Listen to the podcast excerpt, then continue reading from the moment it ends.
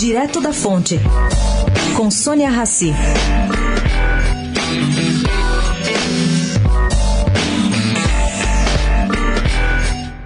A decisão de seis deputados do PSDB de votar a favor da reforma da Previdência, que surpreendeu e abalou o comando do partido no começo desse mês, continua causando estragos. Bom, no fim da tarde de ontem, dois governadores de peso da legenda, Paulo Câmara, de Pernambuco, e Renato Casagrande, do Espírito Santo, deixaram claro à cúpula do partido que são contra essa punição.